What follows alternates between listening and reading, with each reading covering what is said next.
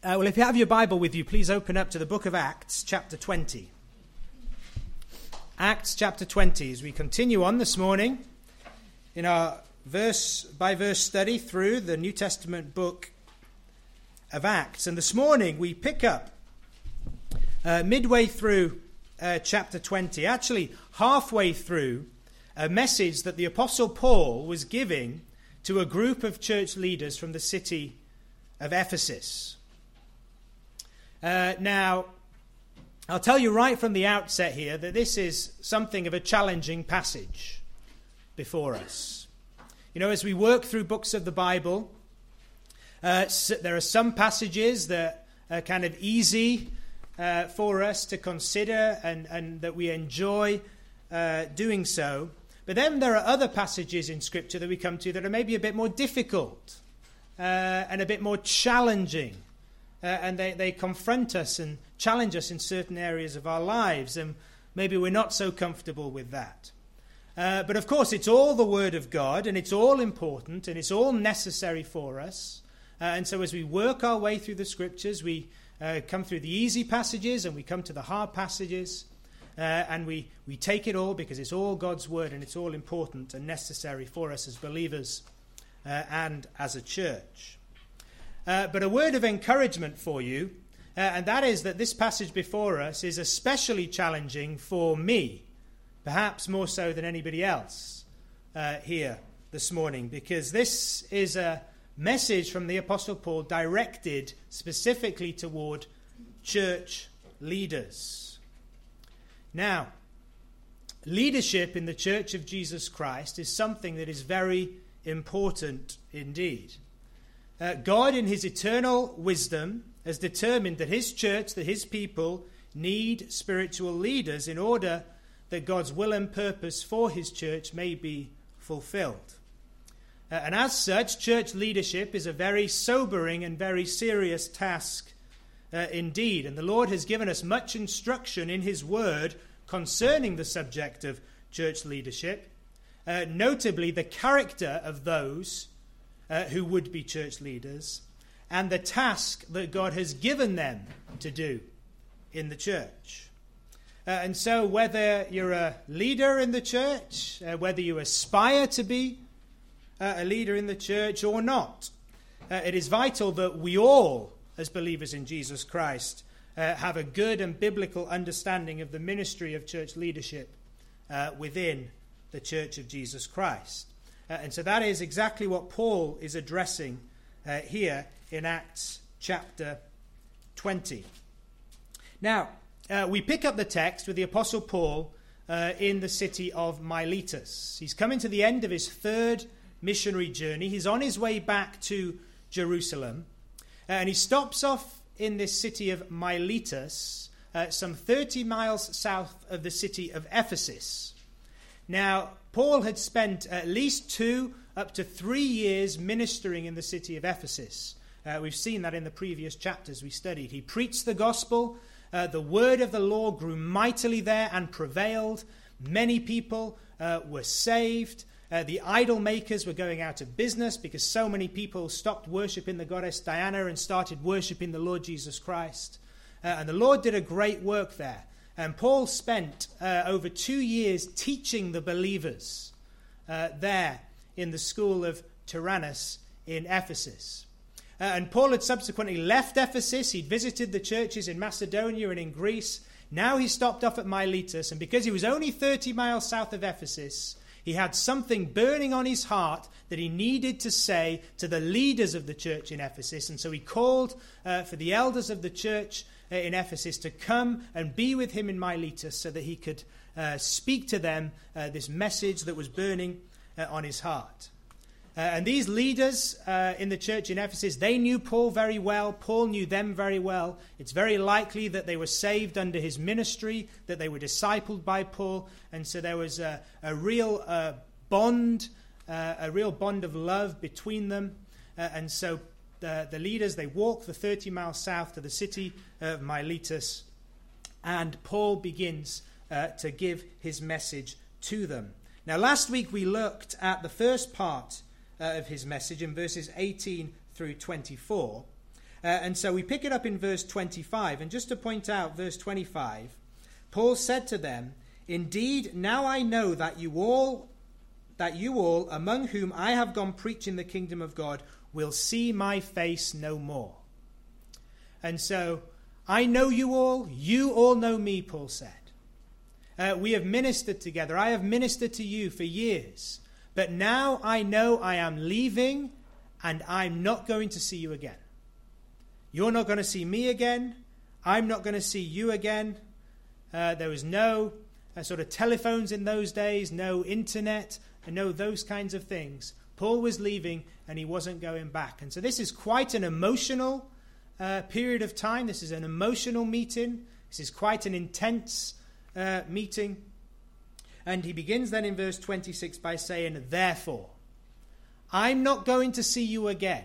Therefore, I have something extremely important to communicate to you, and this is what it is. And so, we'll pick up our reading in verse uh, 26, Acts chapter uh, 20, beginning in verse 26, and we'll read down to verse 38 uh, for our study today. So, Acts chapter 20, beginning in verse 26. Therefore, I testify to you this day that I am innocent of the blood of all men. For I have not shunned to declare to you the whole counsel of God. Therefore, take heed to yourselves and to all the flock, among which the Holy Spirit has made you overseers, to shepherd the church of God which he purchased with his own blood. For I know this, that after my departure, savage wolves will come in among you, not sparing the flock. And also from among yourselves men will rise up, speaking perverse things to draw away the disciples after themselves. Therefore, watch and remember that for three years I did not cease to warn everyone night and day with tears. So now, brethren, I commend you to God and to the word of his grace, which is able to build you up and give you an inheritance among all those who are sanctified. I have coveted no one's silver or gold or apparel. Yes, you yourselves know that these hands have provided for my necessities and for those who are with me. I have shown you in every way by laboring like this that you must support the weak. And remember the words of the Lord Jesus that he said, It is more blessed to give than to receive. And when he had said these things, he knelt down and prayed with them all. Then they all wept freely and fell on Paul's neck and kissed him, sorrowing most of all for the words which he spoke, that they would see his face no more. And they accompanied him to the ship. Father, we thank you for your word this morning. We thank you that your word uh, is truth, that it is living, that it is powerful that it has the ability to change and to transform our hearts and our lives. And so, Father, we ask this morning now as we feed on the pure milk of your word, that you, by your Holy Spirit, would open our hearts, that you would grant us understanding. Lord, you would give us those ears that we need to hear what your Spirit would have to say to us today. And Father, I pray that uh, all of us would be challenged by your word this morning. Lord, that we would be challenged, Lord, toward the lives that you have called us to live to live lives that are honoring to you, to live lives that are a witness to the world around us. Lord, I pray, Lord, that you would do a great and a mighty work in each and every one of our hearts this morning through your word and by your spirit. And we ask these things in Jesus' name. Amen. Amen. And so, here in our text, as Paul gives his final words uh, to the elders from the church in Ephesus, we see that Paul exhorts them uh, toward four priorities in their ministry. Uh, but before he gets to the exhortations, beginning in verse 28, he says something very important and very interesting uh, in verses 26 and 27. Notice what he says. Therefore I testify to you this day that I am innocent of the blood of all men, for I have not shunned to declare to you the whole counsel of God. And so Paul stands up before them as if being a, a witness in a court of law, testifying, saying, I testify before you that I am innocent of the blood of all men. In other words, he's saying, My conscience is perfectly clear before God, and I am leaving you now with a clear conscience before God. Why? Verse 27 Because Paul had not shunned to declare to them the whole counsel of God. Couple of quick points here. Firstly, regarding the importance of a clear conscience before God. Paul could stand before these men and declare that his conscience was clear. That is not to say Paul was perfect, it's not to say that he never made uh, any mistakes or that he never sinned. But Paul could stand before them with a clear conscience because he had done all that God had called him to do. And a clear conscience before God is vitally important in the Christian life. The writer to the Hebrews in chapter 10 said this, beginning in verse 19. He said, Therefore, brethren, having boldness to enter the holiest by the blood of Jesus, down in verse 22, he says, Let us draw near with a true heart in full assurance of faith, having our hearts sprinkled from an evil conscience and our bodies washed with pure water. What the writer to the Hebrews is saying there is that we can all have a clear conscience before God because of the blood of Jesus Christ, which cleanses us from all sin. And so, in the first point, in the first part, this speaks of salvation. Every man is a sinner before a holy God. Man cannot by himself stand with a clear conscience before God on account of his sin. But Jesus Christ came into this world to die for our sins, so that through faith in him and his death on the cross as a sacrifice for our sins, we might be receive, we might receive forgiveness of our sins, that our sins may be cleansed by the blood of Christ. Christ having taken our sins upon himself when he died on the cross.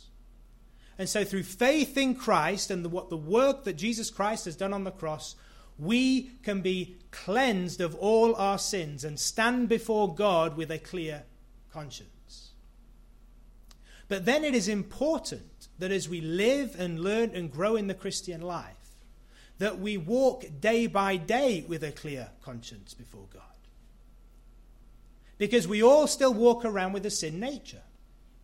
We all are still capable of sin, and we all sin each and every day. And so, how can we who sin walk day by day with a clear conscience before God? Well, the answer is simple. 1 John 1 9 tells us that if we confess our sins, God is faithful and just to forgive us our sins and to cleanse us from all unrighteousness. And you see, this is one, one reason why it's so, so important.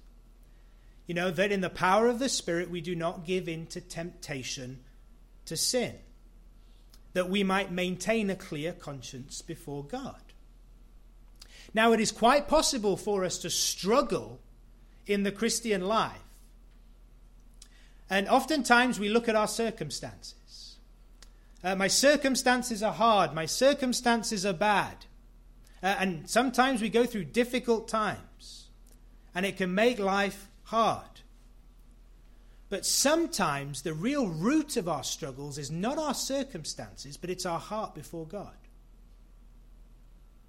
One of the hardest things to recognize is and accept and acknowledge is the fact that we don't have a clear conscience before God because of something we're doing, something we're engaged in something we've done and ignored for years.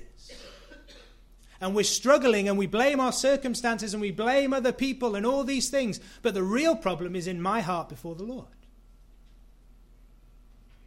And what I really need to do is face up to it, acknowledge it before God, confess it, because then God will forgive, then God will cleanse, then that guilt will be removed and taken away.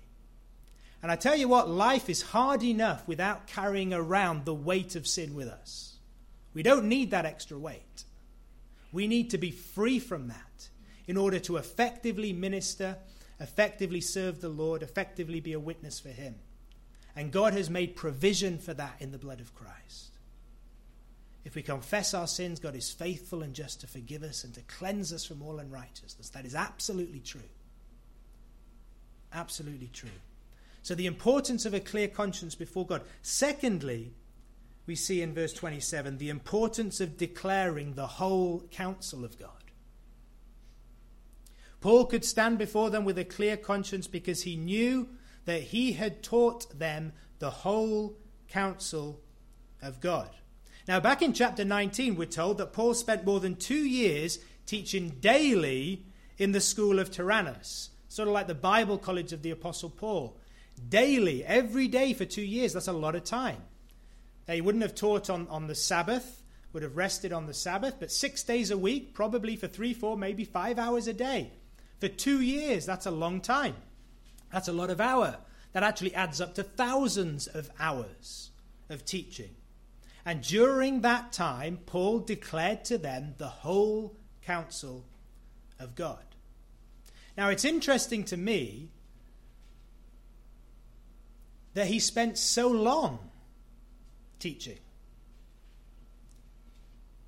And you think, well, what exactly was he teaching them? Well, the word counsel uh, means literally, your, your tried translation, you've got a different translation to mine, might translate it purpose, the whole purpose of God. Uh, and it speaks of the word, the plan and purpose of God. So Paul declared to them the whole plan and purpose of God. And that is the theme of the Bible. The Bible is all about the plan and the purpose of God. God's plan of redemption for this world, accomplishing God's purpose of salvation uh, and reconciliation and restoration and renewal in Christ. And that plan and purpose begins all the way back in the book of Genesis with the creation of all things uh, and then the subsequent fall of mankind. And that plan unfolds through Exodus and Leviticus and Numbers and Deuteronomy, the books of the law, into the books of history, into the books of poetry, uh, in and through the prophets, all the way to the Gospels in the New Testament. Because the whole Old Testament is pointing forward to the fulfillment of God's plan and purpose in and through his promised Savior, his promised Messiah, Jesus. And the Gospels are all about Jesus, his life, his ministry, his teachings. The Gospels record the death of Jesus Christ on the cross for our sins, his resurrection and victory over sin, and his ascension to heaven. The book of Acts records the sending out of the apostles to preach the good news of gospel to the world. And then the epistles record the teaching of the apostles to the church concerning the teaching that Jesus had given them. And the book of Revelation reveals the consummation of all things. And so we have the whole plan and purpose of God unfolding from Genesis to Revelation, through the nation of Israel, through the church, the future of God's purpose for Israel and the ultimate millennial kingdom and the consummation of all things. And so I've no, I'm, I'm convinced that Paul took the Ephesians through the whole purpose and plan of God, throughout the whole Old Testament at that point. Remember, at this point, most of the New Testament uh, hadn't been written or it was being written at this very point.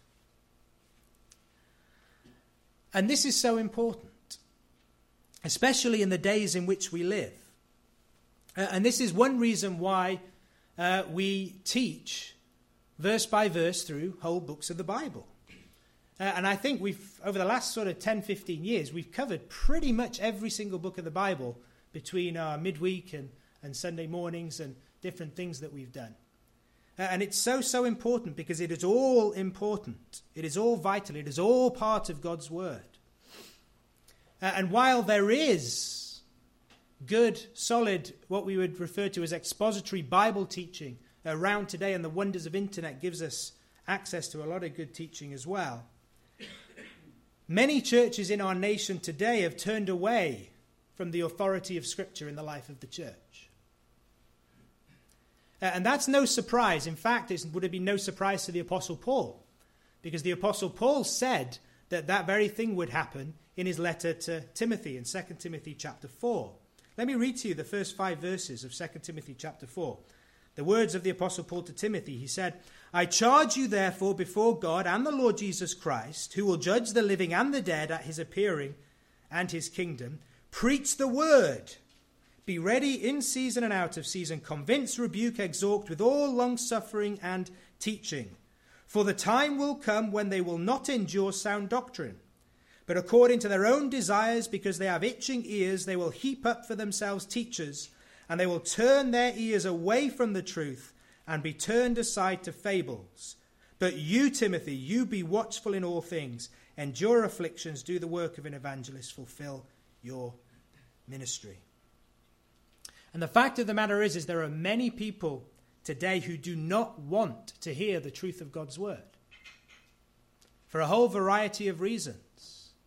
They want the preacher to tell them what they want to hear, what they like to hear. and there are many people who will do just that. Maybe they'll reference a, a, verse in Scripture and then they'll jump from it and, and they'll just share whatever uh, thought they want to uh, share. Now, there's a time and a place uh, for most things. I think if the Lord gives a pastor, you know, a specific word for the congregation at a specific time, the pastor should deliver that word. Uh, and there's a time for uh, teaching in different ways and so on and so forth. But week by week, the word that God has for his church is right here in the pages of Scripture.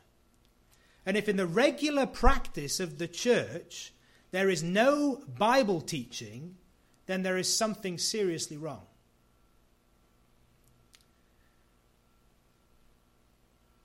Because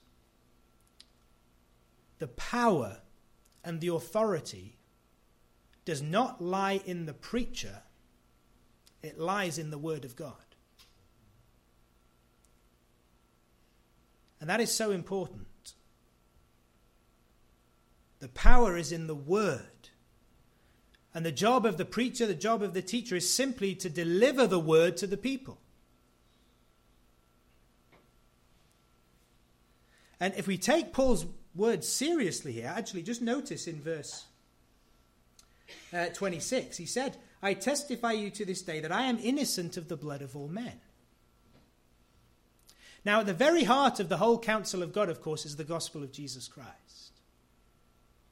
And Paul had a clear conscience because he fully communicated the true gospel of Jesus Christ and how that works out practically in the lives of the people. But there is a serious warning here for those who claim to speak for God but do not declare the whole counsel of God.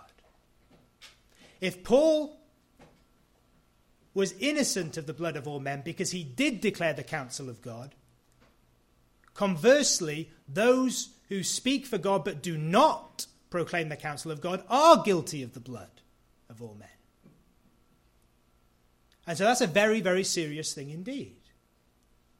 And there are many, many people who will stand up in pulpits in churches and they will preach a gospel that is not the true gospel of Jesus. And that is the, as serious as it gets. Because if the church says to somebody, Yes, you're right with God, when they haven't repented of their sin and they haven't put their faith and trust in Jesus Christ, his death and resurrection, then the church is condemning that person to hell. The church is doing that.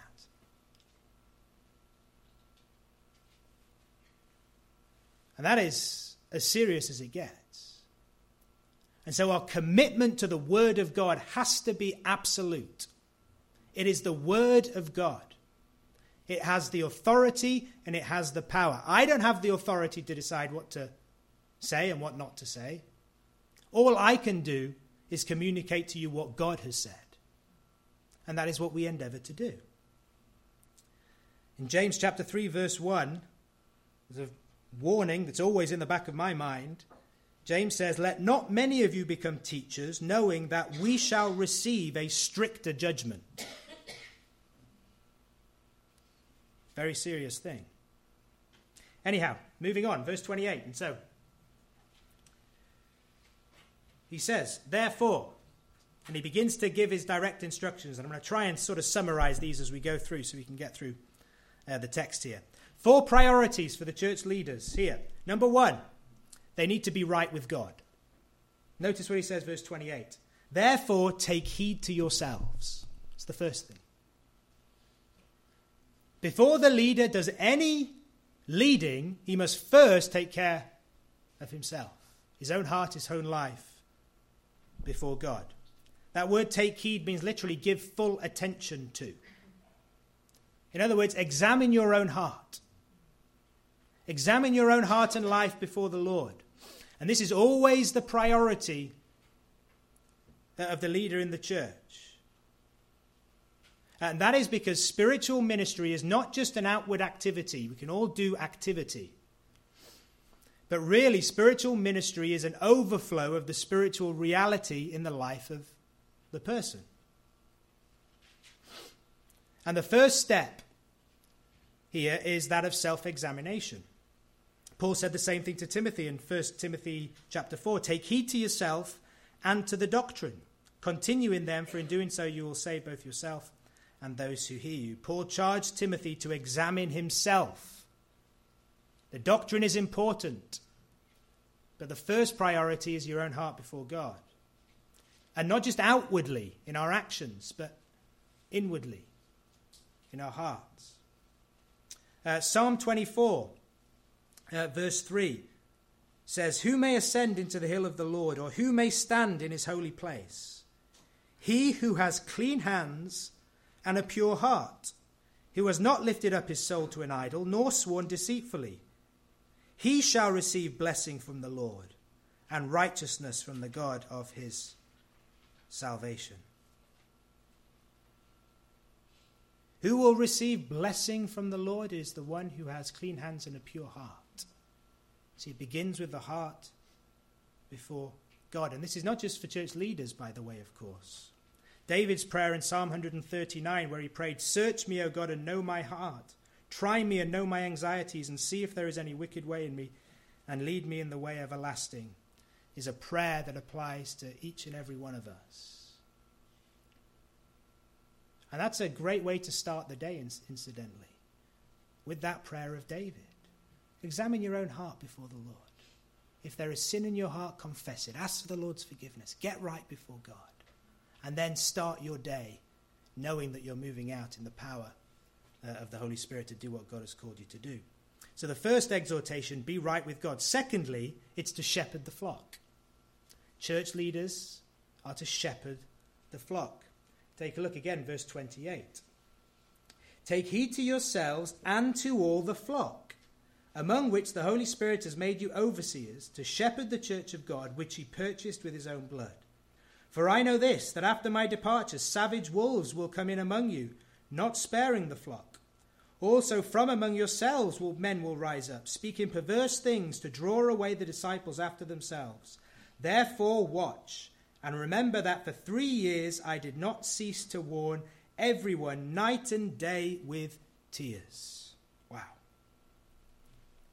And so, the first priority for spiritual leaders is to make sure their own life is in order before the Lord. The second priority then is the spiritual care of the flock, the flock of God. The word flock, of course, it's a, a, a reference to sheep, a flock of sheep, and it's a common metaphor in Scripture for the people of God.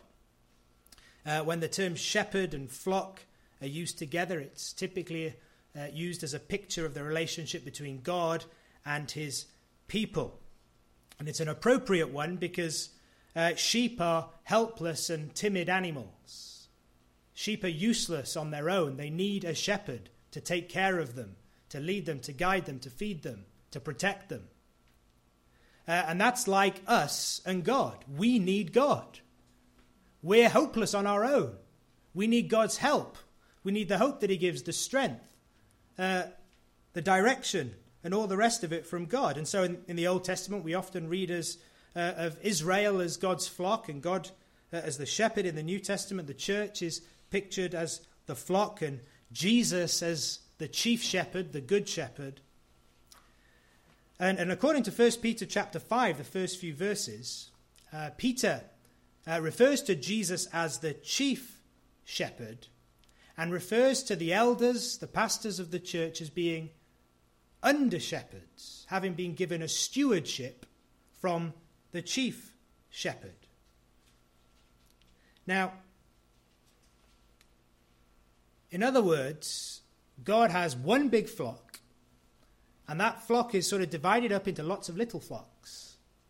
And according to verse uh, 28, the Holy Spirit raises up overseers to oversee those flocks.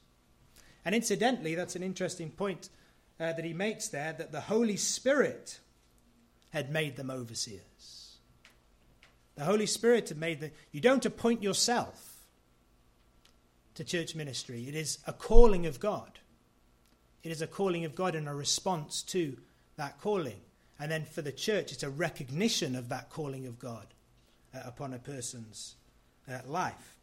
Uh, the word shepherd in the verb form, to shepherd, it's where we get our English word pastor. It's a general term, refers to the entire task uh, of the shepherd. So he's essentially saying, uh, elders, pastors, pastor the church. That's what you need to do. You need to pastor the church, shepherd the church. And what does that involve? Well, shepherding in the first instance, the most important role of the shepherd is to feed the sheep. It's to feed the sheep. If the feed don't get if the sheep don't get fed, the sheep will grow weak, weary, and ultimately will die. You have to feed the sheep if you're a shepherd. The pastor in the church has to feed the flock. And what do you feed the flock? Uh, Matthew chapter 4, verse 4, Jesus, responding to the temptation to Satan, quoting Deuteronomy, said, Man shall not live by bread alone, but by every word that proceeds out of the mouth of God. We need bread physically, food to sustain us physically, but we need the Word of God to sustain us spiritually. The Word of God is our spiritual food. 1 Peter chapter 2 verse 2 desire the pure milk of the word that you may grow thereby like a newborn baby as a newborn baby is helpless on his own and screams out recognizes their need for food so that they may receive nourishment and that they may grow so too we have desperate need for the word of God so that we may feed on it and that we may grow grow in the grace and in the knowledge of our Lord and Savior. And so, feeding the sheep, the Word of God, is really the central task uh, of the pastor. But that's sort of like in a positive sense, there's also a negative aspect to it. Feed the sheep and protect the sheep. Because notice what he said in verse uh, 31 After my departure, savage wolves will come in among you, not sparing the flock. And also from among yourselves men will rise up, speaking perverse things, to draw away the disciples after themselves. And so it's not just enough for the shepherd to feed the sheep, the shepherd must also protect the sheep from wolves that would come in to devour the sheep. A healthy, well fed, fat sheep is not really much good if it's a dead sheep. And so feed the sheep, Protect the sheep. That's the instruction, that's the exhortation.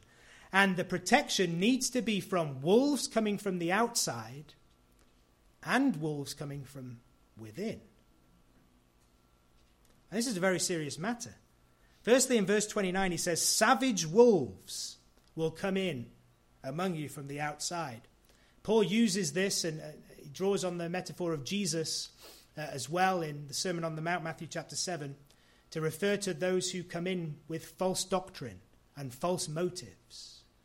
And Jesus said they come in like sheep. They dress up as sheep, wear sheep's clothing. They just look like a just look like a sheep, like one of us. But really, inwardly, they're actually wolves, and they've come in to devour and to disrupt and, and to divide and to try and draw people away uh, from the truth. And it's a very dangerous thing. And it's something we can expect, and Paul knew it would happen because wherever the word of God is proclaimed, wherever the truth of God is declared, Satan will come in to oppose. And this is a very serious matter because such people are a very serious danger to the sheep. And that's an important part of the ministry uh, of the pastor, it's to keep an eye out for these savage wolves that come in, oftentimes with sheep's clothing, with motives that are wrong, with teaching that is false, with the goal of drawing people away from the truth. It's a very serious thing, particularly in the culture in which we live, in which there are many people who are twisting the scriptures. Many people being influenced by the worldly culture around. And it can be very subtle. And oftentimes, uh, the most subtle is those from within, because you notice, he says in verse 30, even from among yourselves men will rise up. Now get that picture. Here's the group of elders, and he's basically saying, you know, some of you are wolves in sheep's clothing. I can imagine you probably would have created a bit of a tense atmosphere there. But there is precedent, of course, for that among the disciples of Jesus. You remember the wolves from outside during Jesus' ministry would have been the Pharisees and the Sadducees, the false teachers. They were easy to spot. I mean, they taught false doctrine, you, you could spot them a mile off. But no one spotted Judas. Judas was there for three years. Nobody noticed. Nobody knew that he was the betrayer of Jesus. Nobody knew he was going to sell out Jesus. I'm going to say, that's Judas. He's the one who looks after the money. He must be fine. We've known him for three years. He must be a good guy. He says the right things. You know, he looks like a disciple of Jesus. Not Judas, but yes, Judas. And so we have to be careful. We have to be on our guard against these kinds of things for the health uh, of the church, for the protection uh, of the sheep. People come in speaking perverse things, seeking to draw disciples after themselves, away from the truth, away from the Lord, after themselves. It's a very serious thing. And so Paul is urging them, notice at the end of verse 31 I did not cease to warn you all the time I was with you with tears. Such was Paul's concern for the people of God, that they wouldn't get led astray by these and devoured by these ravenous wolves. He's urging the church leaders be on guard, watch, look out, protect the sheep. Protect the sheep. And this is all important, by the way, of course, because the church is the church of God, verse 28. The church that he purchased with his own blood. In other words, Pastor, take care of the sheep because they do not belong to you, they belong to God. You didn't purchase them, God purchased them with the precious blood of Jesus Christ. The sheep belong to the Lord, and the pastoral ministry is a stewardship from God. We are assistant shepherds to the chief shepherd who have been given a stewardship to look after God's people. And therefore, understanding that, that this is a stewardship from God, that the people belong to God, and have to be led according to the Word of God. So, so uh, important. And so, very quickly, the third thing we see here, the first instruction take heed to yourself, first of all, be right with God. Secondly, shepherd the flock of God, feed the sheep, protect the sheep. Thirdly, we'd say the elders, they needed to study and pray. Notice verse 32. So now, brethren, he says, if you're going to feed the uh, sheep, and if you're going to be able to recognize the wolves when they come in, I commend you to God and the word of his grace. Because it is God and the word of his grace who is going to be able to build you up and to give you an inheritance among all those who are sanctified. If something is if anything is going to see you through the difficult times, when these wolves come in, if anything is going to see you through these difficult times, you need to be trusting in God and you need to be walking in obedience to His word. You need to be depending on God. That really speaks of prayer. You know, prayer is so, so important because prayer is our expression of dependence upon God. Prayer says, God, I can't, but God, you can.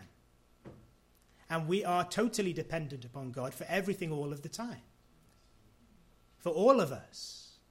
And so we need to pray we need to be looking unto God to help us, recognizing our own inadequacy and looking for the power that God supplies. and also the word of his grace. We need his word. His word reveals his will and purpose to us for his church.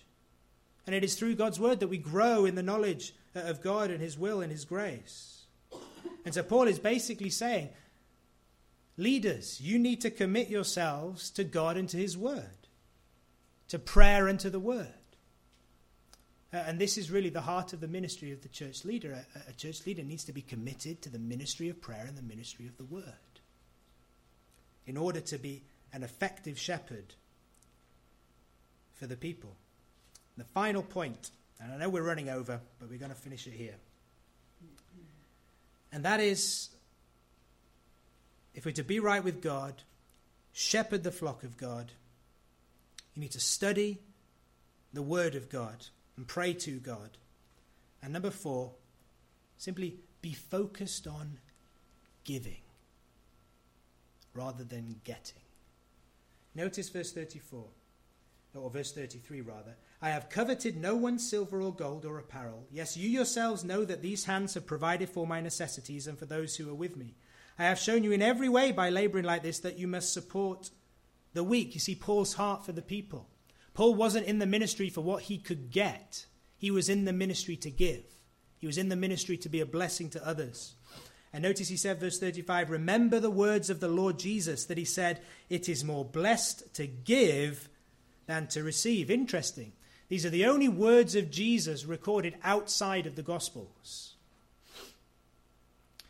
Now we know Jesus said many things that are not recorded in the Gospels. He did and said many things, John told us at the end of his Gospel that are not recorded uh, in the Gospels.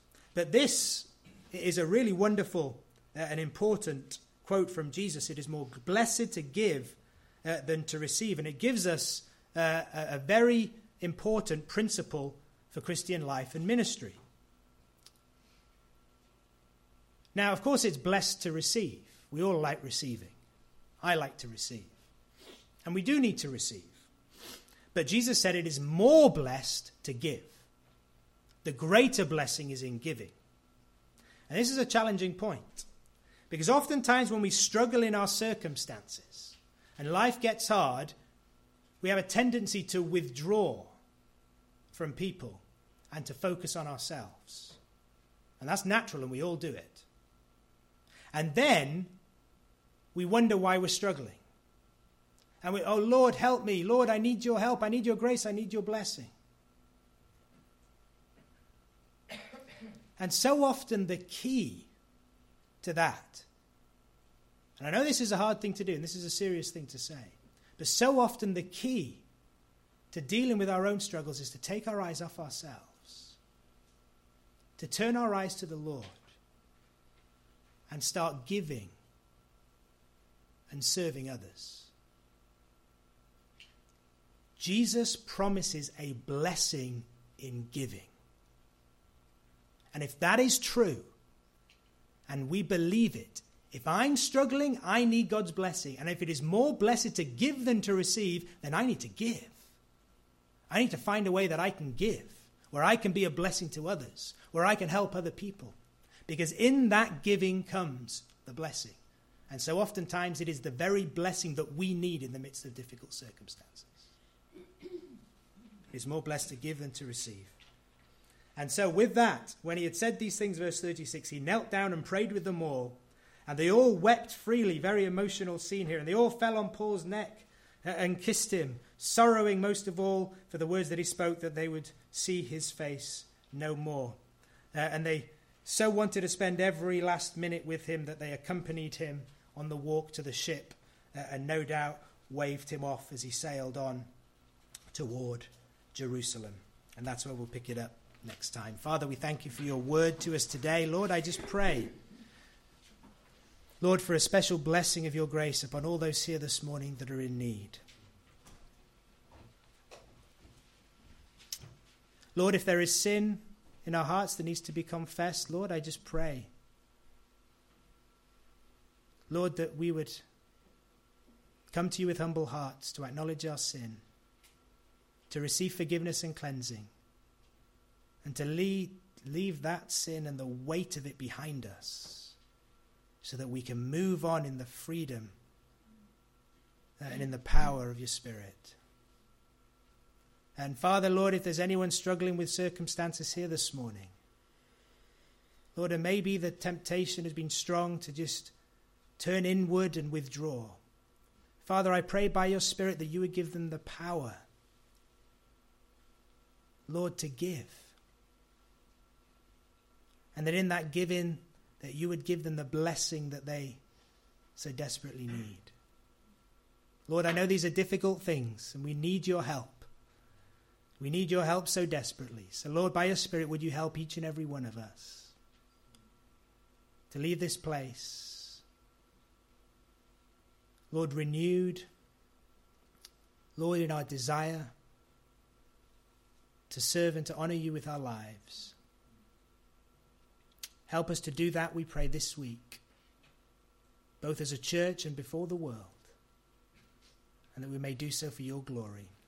We ask you in Jesus' name. Amen.